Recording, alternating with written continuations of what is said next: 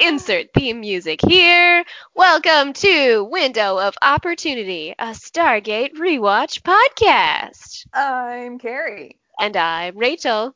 And today we're talking season one, episode three, Emancipation. More Yay. theme maybe inserted here. We don't know. Maybe. We'll see. We apparently we have a theme song coming, people, so stay tuned. It's gonna be epic and amazing. And if it's Uh, not, pretend that it is, because we will. You don't have to you won't have to pretend though, because it's gonna be awesome.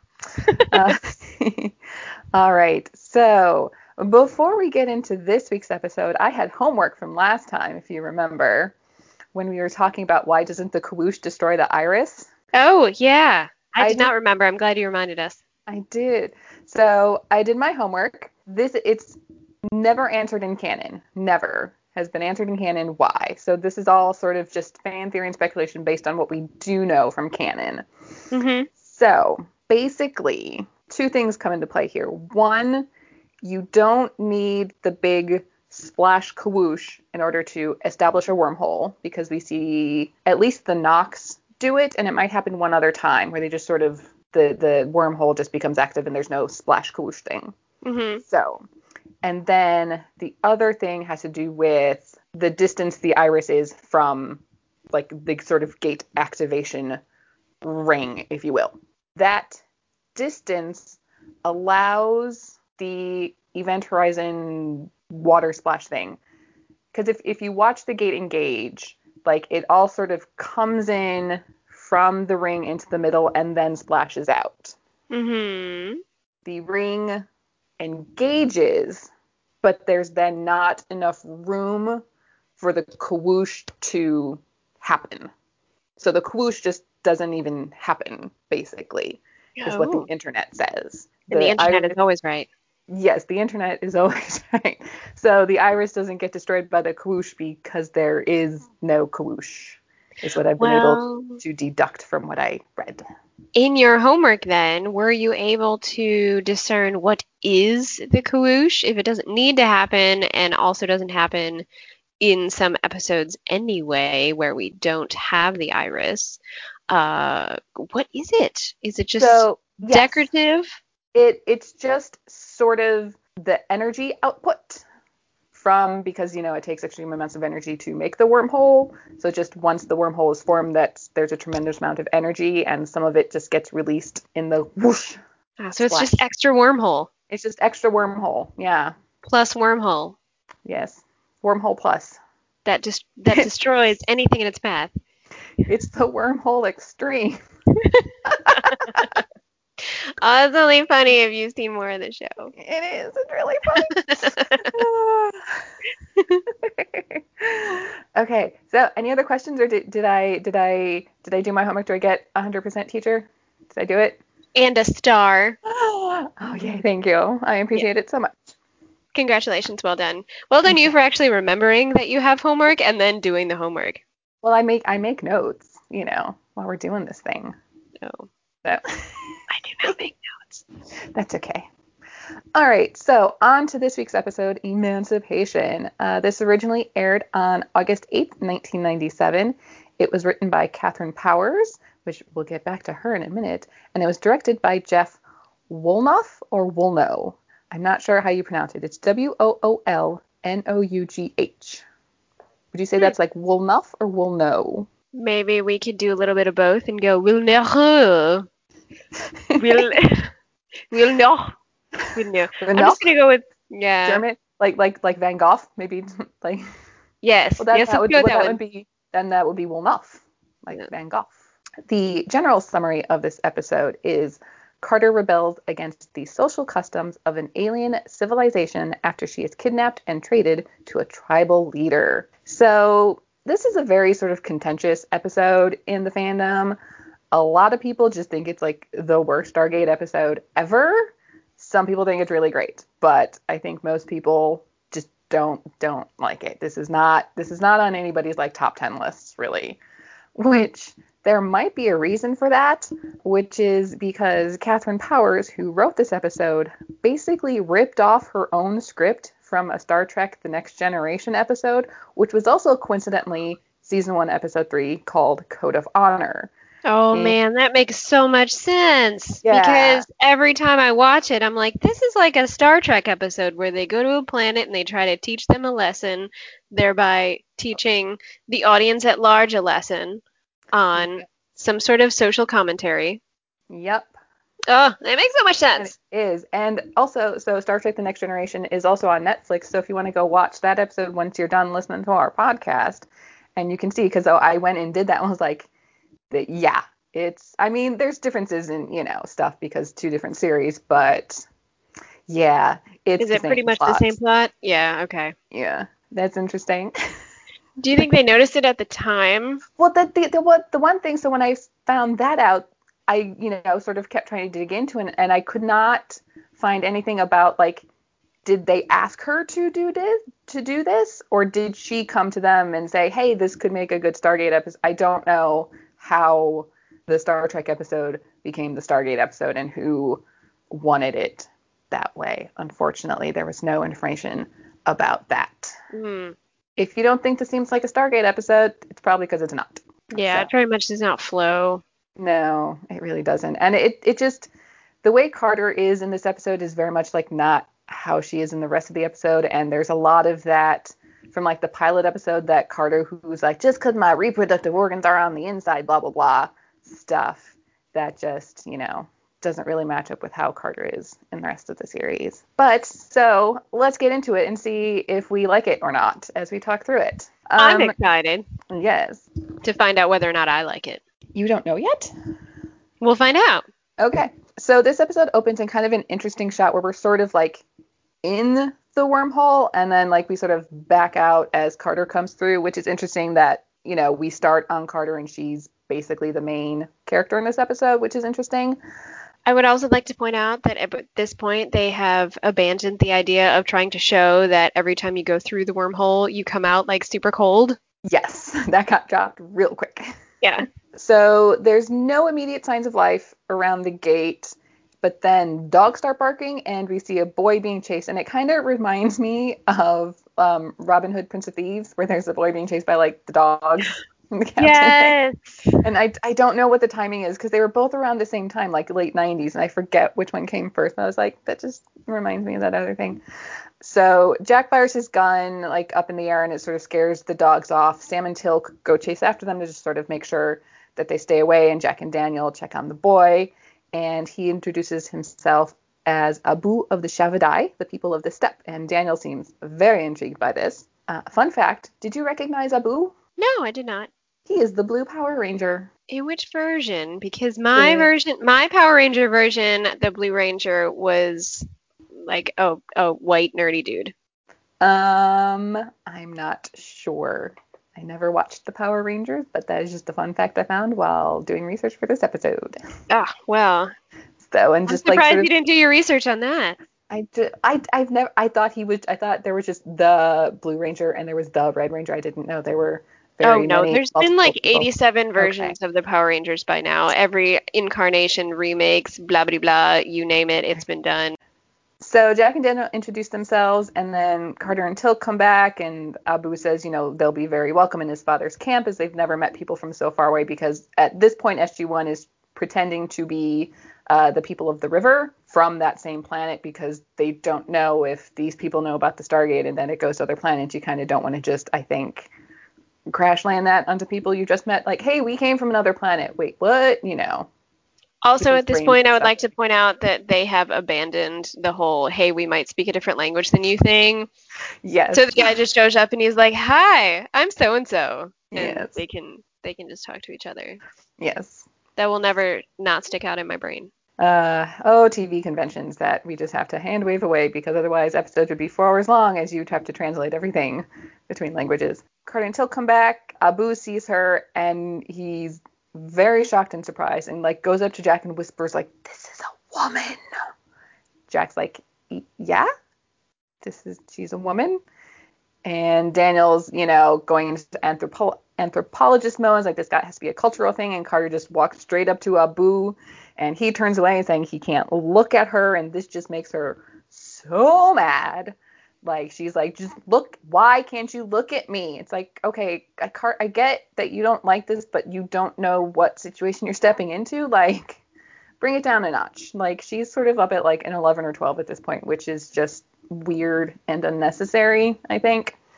Did you also notice that at no other point in the show did they address whether or not you can look at women? Yeah, is it just is it strange women they can't look at because there's women back at the camp? Is it just because she doesn't have like the face veil on? If like she had a face veil on, was is she fine to look at? I I think that's what they were trying to get at, but also then for the rest of the episode she doesn't have it on Yeah, and somehow they're all okay with it. maybe he figures he already looked at her, so I've already seen what's under the I've hood. already seen the face, going. so I might as well just keep looking at it. Just, mm. Just keep going. Okay, proceed. Okay. So more people come running in on horseback, and Abu's like, take her and go because he knows nothing good is going to happen. Daniel comments that these must be, uh, these people must be descended from the Mongols of like Mongolia, which does make sense. So Abu tries to get his people to leave them alone and be like, stop, you know, she saved my life, it's fine. And Daniel's like, yeah, we're going to go, we'll take her, we'll leave but it's just it's too late. One of them shoves Daniel and draws his sword. Somebody else draws a bow and arrow. We draw our guns, and then it's just opening credits. So that's a very sort of abrasive start to an episode. All right, so the weapons are drawn. Jack fires his gun into the air again, spooking the horses and the people because obviously these people have never seen a gun before, have no idea what it is. And then uh, an older man comes over the hill on horseback, and we learn this is Abu's father, Moughal. Abu explains that our team saved him from the dogs that were chasing him and wanted to like eat him. And Moughal tries to get people to put their weapons down, but she's a woman. they have a woman with them. And Abu tries to explain that, you know, they're from the people of the river, they're from far away, they don't know their ways, but the law is the law. And Moughal asks what kind of weaponry they have, and Carter explains it sort of shoots like their bow and arrow does, and immediately somebody goes, She speaks, she dies. So apparently women can't speak or be seen in this culture, which, It's very inconsistent. yeah, it That- really. That it seems just in this culture, women are more property than people, Yes. but they're very inconsistent on on the rules of their own culture. On the rules of her own culture of you know i can't look at you i can't speak with you. You're speaking to me you're dead. But then she's talking for the rest of the episode. Yeah. she has to wear the face thing. She doesn't wear the face thing. Uh, it's it's very inconsistent on, on Yeah. what their women can do in their own culture. Yeah. So Abu tries to stop his people from killing our people because, you know, Carter saved his life, and Moughal eventually agrees that since she helped save a life, hers cannot be taken in return, but that if they want to sort of stay and travel, that SG1 needs to learn their ways. So Sam just wants to leave, but Daniel's like, but this is such an ancient, you know, culture and peoples that don't really exist like this anymore. Think of all we could learn if we stay. If, if we go and like learn the rules and the way, we'll be fine. It'll all be fine. Off we go. And our team is shown to attend to do whatever. And we sort of get a rundown of the culture and how it works. And Moughal says, Among our people, it is death for a woman to show her face in public. Abu adds, or to wear the clothes of a man. And Moughal then adds, The old laws weight heavily. It is well you saved Abu from the dogs. It gave me a way to prevent your death. So Moughal seems to like understand that their way of life is their way of life, but not really like it that much. And kind of seems to be like, I get it's weird and silly, but this is it is how it is, so this is what we have to do, kind of a thing, which is interesting. Uh, they talk about how they have really great animals and wonderful medicines, and Abu will show them to Sam, but first she must be properly attired. And Sam's like, I'm sorry, I have to be prop. What? What do you mean I have to be properly attired? And Daniel explains that you know that's that's some this is something anthropologists do all the time. They sort of dress and live in the culture and like the people that they're studying. And Sam's like, but I'm not an anthropologist. And then with like the biggest grin on his face, Jack turns to her and says, "You are today." he just seemed way too enthusiastic for some reason. I don't know. It's It was really weird, his sort of enthusiasm for making Sam into an anthropologist for the day. It was weird. I think he was just really excited about seeing her in whatever kind of outfit they came up with. Oh, oh, we'll get there. yeah. Uh, so Sam gets led away by one of the Shavadai women, and Abu shows the guys around the camp, and we're introduced to a gentleman who has a really bad shoulder wound of some sort. Looks like he, I don't know, was shot with an arrow or like a tree fell on him. I don't know. There's he just got this big gross wound on his shoulder, and they treated it with one of their medicines and it no longer hurt. And Daniel's like, maybe this could be like an anesthetic, which would be cool. So then we get brought to the tent where Sam was, and she's in this like bright blue dress with this ridiculous headdress.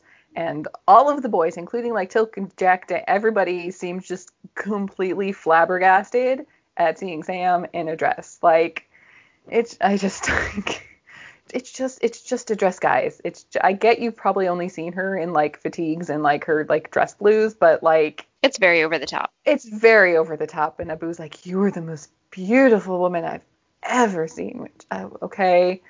Again it's just it's too much. Sam's not happy. She's like i'm not wearing the face veil thing. Like the hat's ridiculous enough. I'm not wearing the veil thing too which really is the important part because she's not supposed to be able to show her face Right. So the one, like the most important part of the outfit, she's like not doing it. Then they mention that Abu showed them that, you know, drug thing, and Sam's like, great, I get to stay with the women while the men go party. And that that is basically what happened. Like the men are all at like this big bonfire party thing, and Sam's just asleep in the tent because the women can't do anything in the society right now. But someone comes in to the tent, holds a knife to her throat. She tries to grab her gun. Somebody else like holds her wrist so she can't, and Sam gets taken. So this is two people that abduct her. It seems to be because just from the position, because like there's a right hand holding a knife and then a right hand holding her wrist. So it seems to be two people. That like I don't odd, think, doesn't it, for the rest yeah, of the plotline?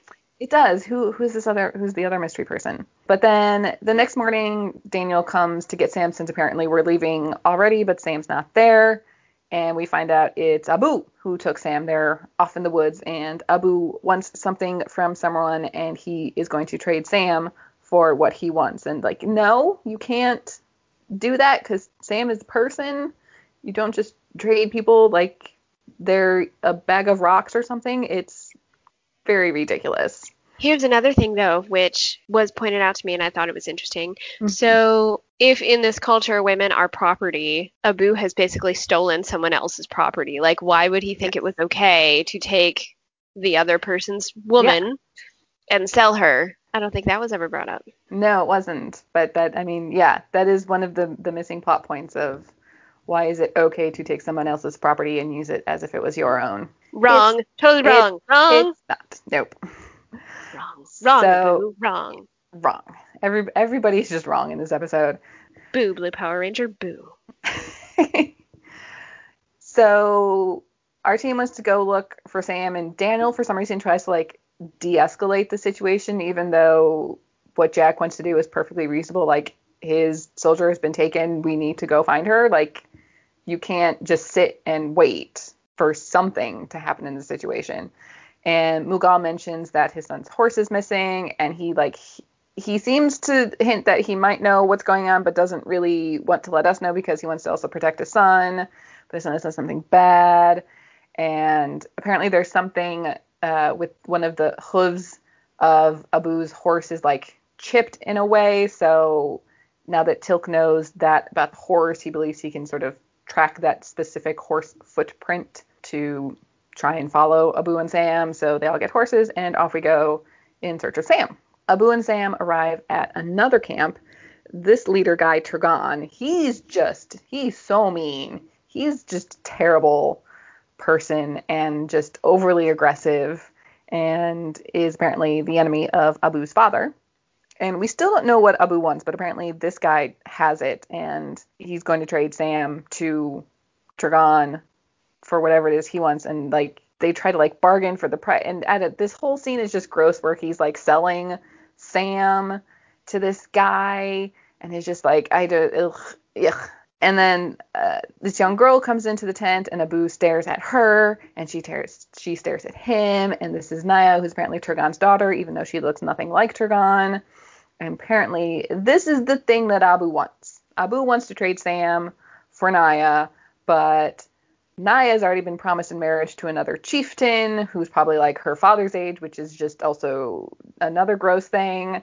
And because she's his daughter, she, he Turghan's like, you're gonna marry the chieftain dude because you have to do what I say. And so he gives Abu a bunch of money instead, and then he leaves, and then Naya starts crying, and then Sam gets slapped, and it's just like, can we like be done with this scene already, please? It's just unpleasant. And should we mention who Turghan is played by? Who is Turghan played by? Oh man, I can't pronounce his name. I'm looking at it right now on IMDb, but he should be rem- remember, rem- remembered from such awesome things as Mortal Kombat and Planet of the Apes. Those sorts of Ah, things where he's just like the classic awesome I'm going to look at you with my piercing evil eyes and say evil things to you slowly to Well, make then-.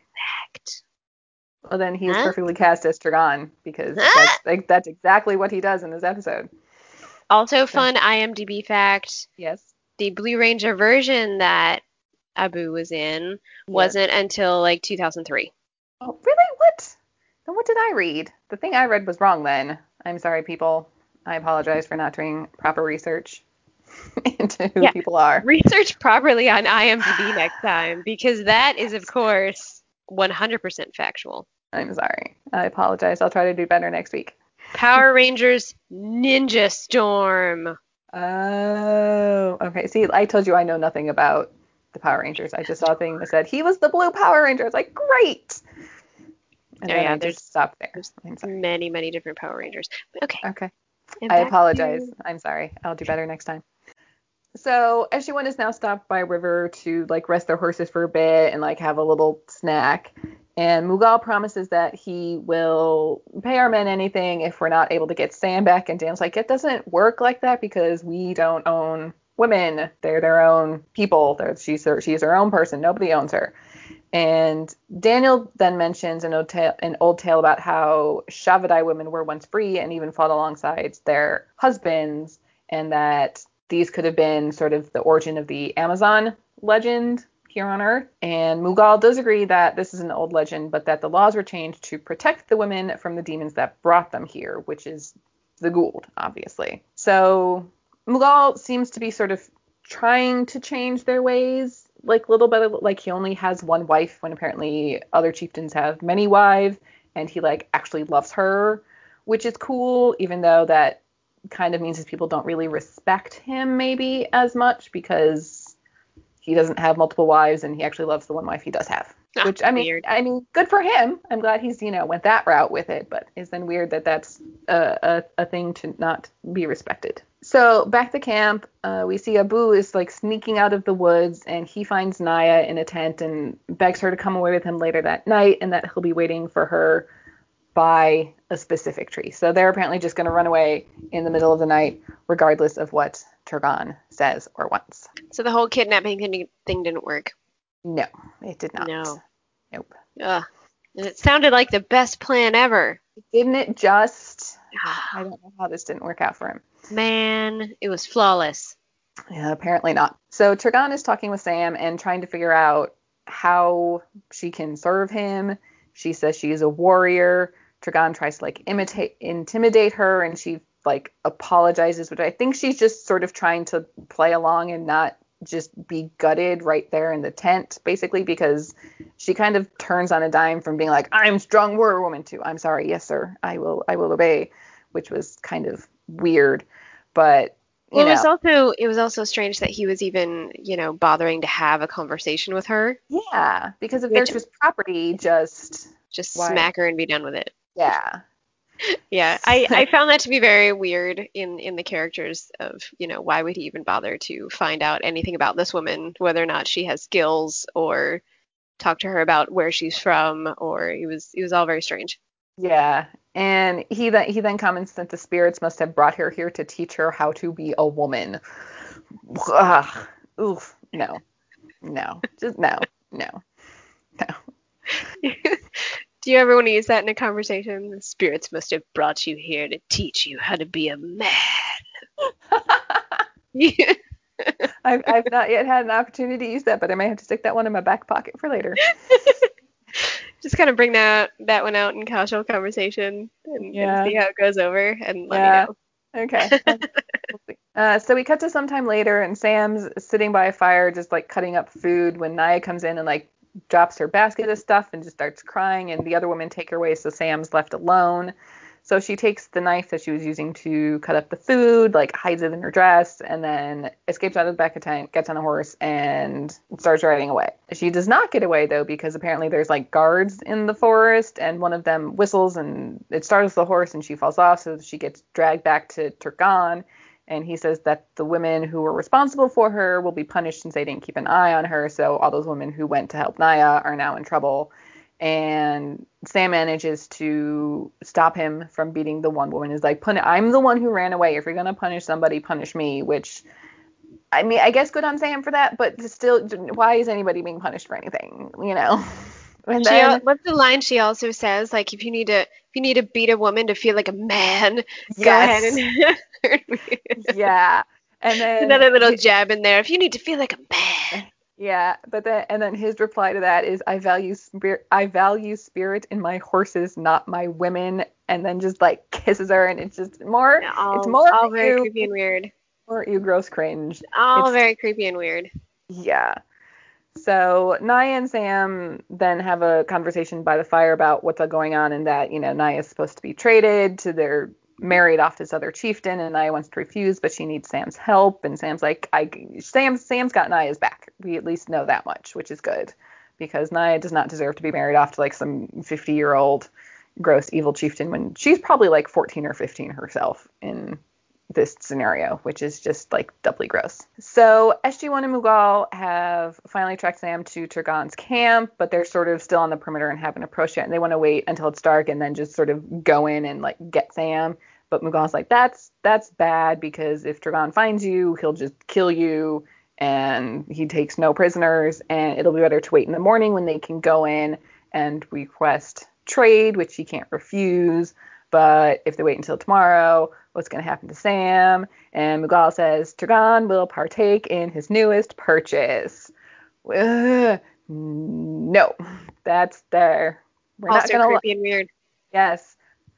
You know what's interesting about this? script? I'm totally going off uh, your description, but back to the whole discussion earlier when it was noted that this was written by a woman. Like, you know how it's a really big criticism of male writers when they write women characters, female characters, and they just say the dumbest, most basic Yes. stuff.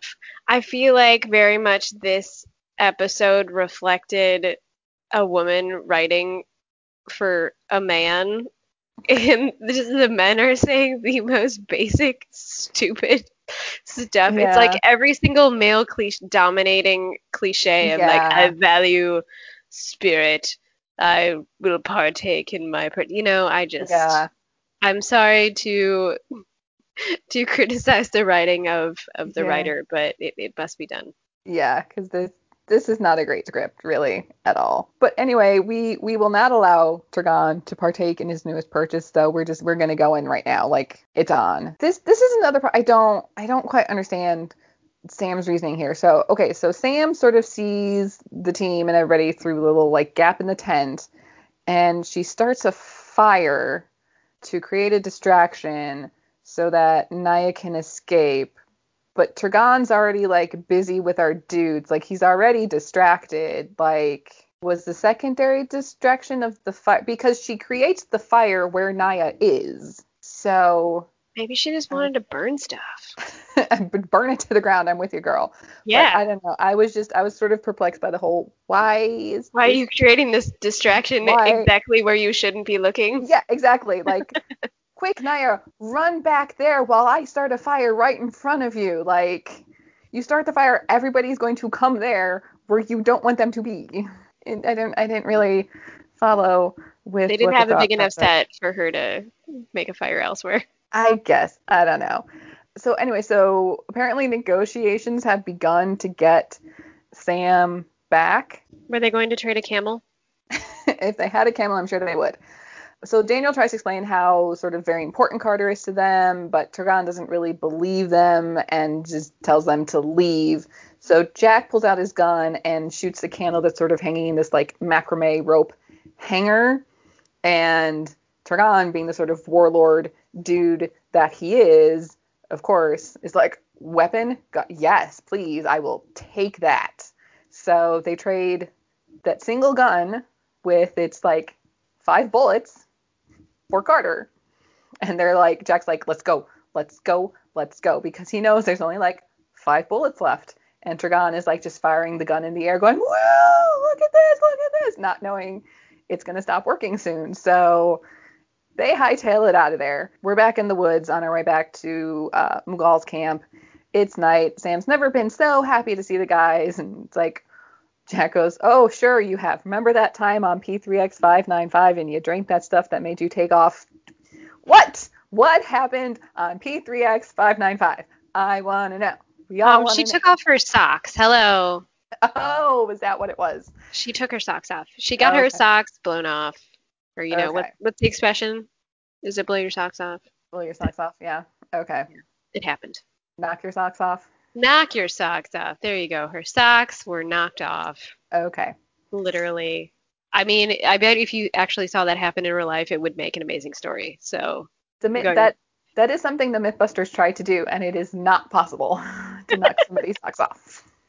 that would make a great story. yeah, it was so. If it did happen, it would make a really great story. We're filling uh, in the uh, plot hole. That's what happened. Okay. All right. Sock got knocked off. Got it. Mm-hmm. So Sam is sort of very uh, nice and forgiving here and doesn't blame Moughal or Abu for what happened, which I 100% blame Abu for what happened. This is all Abu's fault. Like absolutely. Abu is not blameless in any sense of the word. This is 100% his fault. But, but he was in love. They're in whatever. It doesn't justify kidnapping a woman and trying to sell her to a rival chieftain. It's just not how things work. Apparently, they decide to camp in the woods because then the next morning the team is woken up by horses running through the woods. It's Abu, who was apparently just wandering around the woods with Naya, I guess. We don't really find out. I guess Naya met up with Abu at the tree after Sam started the fire. The brilliant distraction worked. Hello. Distraction, I guess. Of lighting uh, the fire exactly where she was. Right. Yes. So Turghan has caught Naya trying to escape 12 hours later, a, a lot of time has hap- has passed since Naya escaped and Abu found her people. So apparently they didn't go very far. But anyway, so Naya's been caught and she's going to be stoned to death, which that's you know awesome. And so Carter tries to argue that they have to go back. Jack doesn't really want to get involved and start a war, and Sam reminds him of the Special Forces motto, "De oppresso liber," to free from oppression, which Jack's like, that's true, but that's, you know, on our world, not this one. And Daniel pulls the sort of basically the prime directive bullshit out and is like, we can't get involved in other cultures. And I'm like, yes, yes, we do have to get involved. Like, especially in situations like this, yes, we do have to get involved. Which so, also totally makes sense now that you mentioned that this is basically just a Star Trek episode. Right. Yeah. So they don't call it the prime directive, but that's basically what Daniel does. Mm. So Daniel asks Moughal if there's maybe some sort of like old law that we could take advantage of so that this can all be resolved without just having to start an all-out war. And Moughal's like, yeah, there might be one. So back in Turghan's camp, Naya's about to be put to death and she begs for forgiveness and her father leans in and whispers, I forgive you, but then orders her to be stoned anyway. So real great father there you got. But well, then, as long as his conscience is clear. Yeah, I guess. So Moughal enters the camp and challenges the stoning based on the ancient law of Archon Tyr. Basically, it seems like another chieftain can challenge him to combat, and if the other chieftain wins, the punishment is not carried out. But Moughal has a bad leg, and Turghan's like, I'm not going to fight you. You're an old cripple, and I will kill you in two seconds, so what are you going to do? So Sam steps in and challenges him, which Sam's not a chieftain. Like I know we know Sam's not a chieftain, but I think he knows Sam's. Uh, but which they wouldn't even, you know, entertain the idea if they basically just interpret her to be property. yeah. So, but Dragon accepts the challenge anyway for whatever reason. Probably imagining he can, you know, once again show dominance over a woman and it'll all be fine and then he can start his war and it'll be great. So Jack tries to give Sam a pep talk, but it's not really working. Like he's just pulling out those cliches like keep your boots up and you know all that there stuff. is no I in team. There's no all the, all that ridiculous stuff. But Sam will be fine. She's a level three advanced in hand to hand combat, whatever that means. Which I honestly I don't think it means anything in like the little bit I was able to find. Like it does that's just it's just gibberish. Makes so, you wish that they would just kind of bring out their like I'm a level three wizard. what's what's what's your what's your charisma though? exactly. Yeah.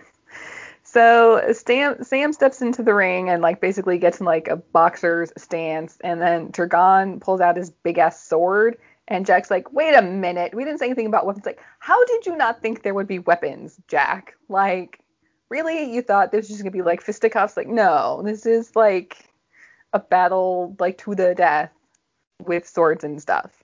So Sam pulls out like her little like knife that's like in her in like her little boot, which is, you know, the whole don't bring a knife to a gunfight. I don't know. It's a knife versus a sword. It's like kind of ridiculous, but she's somehow holding her own and is like dodging and weaving and manages to get in close and like stab him in the side.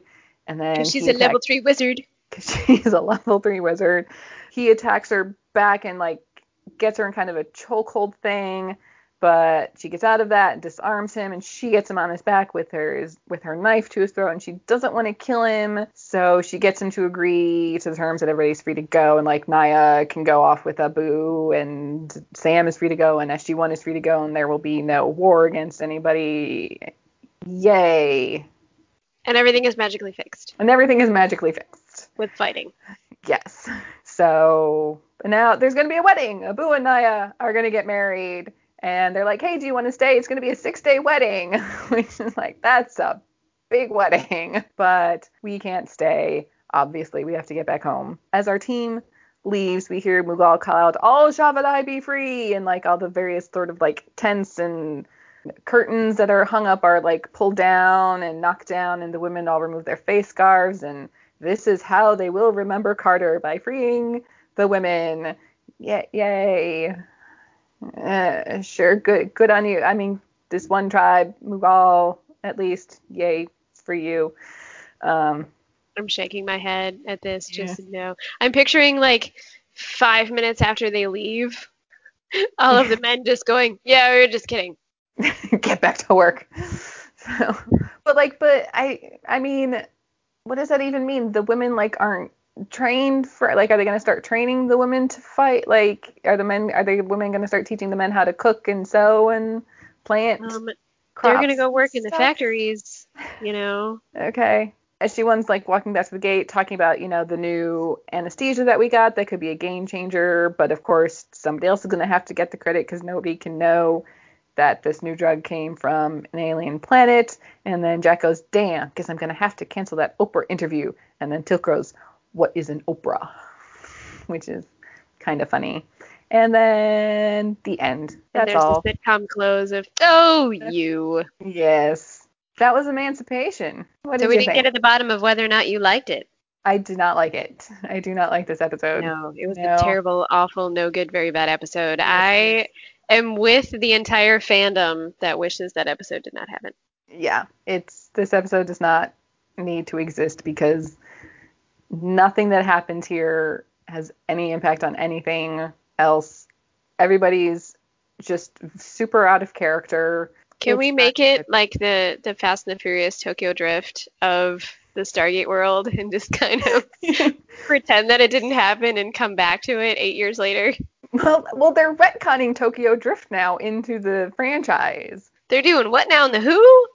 They're okay. actually admitting that it happened. Yes, but Tokyo Drift happens after six. Like four, five, and six happen in between two and three, or something like that. Yeah, and then they go back and they realize, they oh, we should probably we should probably acknowledge this movie, our bastard yeah. child. Yeah. So it's like so I think it like chronolog if you were to watch the Fast and the Furious in chronological order of, of this of what happens in the series, I think it goes one, two, four, five, six, three, seven, Eight, nine, ten, up to twenty. and then I think eight is no, and no, seven, eight, nine is the next one that's coming out um, later this year, some point. I really need to write a letter about. I really want them to make one that's just fast and or furious. At some point in time in the movie, someone is one, the other, or both. like so, something happens to the car and he's he's real mad, but he's only driving like 10 miles an hour. He's just mad. He's not furious or fast. No, he's furious, He is but he's slow. Right? But he's yeah, slow. you're right. And then the traffic clears up, so he can go fast. So that means he's happy because he's not stuck in traffic Right. anymore. Yes, it's fast and or furious. One, the other. Sometimes Yes. both, but not all at the same time. Not together. You want to watch that movie now, don't you? I can't. yes. Oh, Paul Walker. Oh. mm, oh no. I'm sad. Oh. Mm. Fun fact: I think the original Blue Ranger is also dead. Is that a fun fact? I don't think that's a fun fact. It's just a fact. I think that's just a fact. I'm gonna look that one up because I want to know whether or not I've declared somebody's dead. Are we are we going to start an internet rumor that somebody's dead? Well, there was a whole. I mean, you don't know about the Power Rangers lore, but don't. in the in the world of the original Power Rangers, there was something about um, a Power Ranger curse, where like if you were a certain color, you were just doomed. Like those Oh. people in real life always had you know just bad, no good, very bad things happen to them. Oh, that's not good. It was not good. No. No. Oh no, No. still alive. Okay. IMDb has not reported their death. Is it the Green Power Ranger or yellow? What are they? I know it was at least the yellow, but I thought Okay. it was more than one had. Maybe you you just Google the- Power Rangers curse. Power Rangers curse because the internet is always right. Yes, somebody somebody has written that up somewhere. Somewhere there's there's an old GeoCities page that details the curse of the Power Rangers. Power Ranger curse. Was I right? Is there a whole webpage just devoted to it? Oh, there's multiple. Oh, haha. Oh, tragedies that lead some people to believe there is a Power ah, Ranger curse. Okay, so there's not a curse. There's just a thing that people think is a curse. Well, because, you know, it's one of those things where is it a coincidence or is it just Right. just coincident enough to be a curse? Right. We may never know because No. we're not Power Rangers and never will be. No, unfortunately not. All right. Anything else about emancipation or anything? I think I think we're done with this one. About Emancipation, Fast and the Furious, or Power Rangers, or both, because Or I would really love to see Power Rangers in a Fast and or Furious movie with an appearance by Stargate. Therefore, this has to take place on another planet. Yes.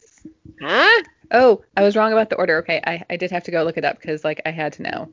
Um, so the correct movie order for the Fast and Furious franchise, for those of you out there who care, is one, two. Oh no, I, I was right. One, two, four, five, six, three, seven, eight. Yes, you were right. I was right. Okay. Oh, look at you. Hey, hey. Yes. Have you actually seen Tokyo Drift? No, I have not. No. I know, but I think I'm probably gonna have to because I think it plays heavily into nine, or because Han comes back in nine somehow. I remember from the trailer. So So they isn't the uh, isn't the entire reason why that kind of pretended Tokyo Drift did not exist was because they wanted Han's character to still be in it, and so now they're just flat out like bringing him back from the dead. Well, I think the main reason it was sort of discounted from original canon is that it did not have Dom or Brian in it. It did not have anybody from like the first two movies in it. It was like a whole new cast of characters for the and a most part. cameo at the end. I haven't seen it, so I don't know who the cameo. I don't. Dal makes was- a cameo in the end. But Oh, okay. Okay.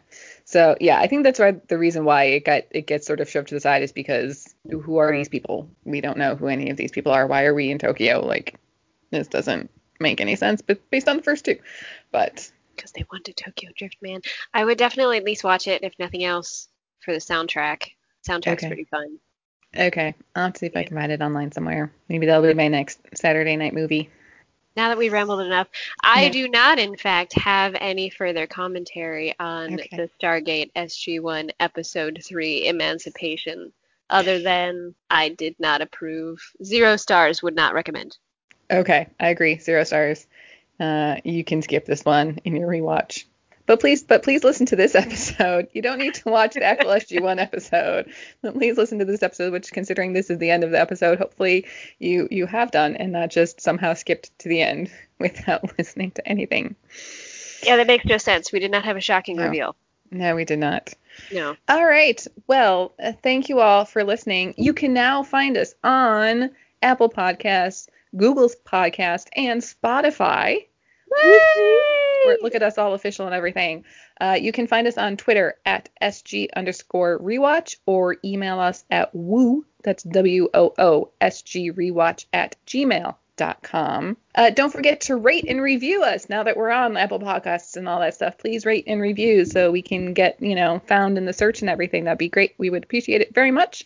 And we will see you next week for the Broca Divide. Thanks, everybody. Bye. Bye.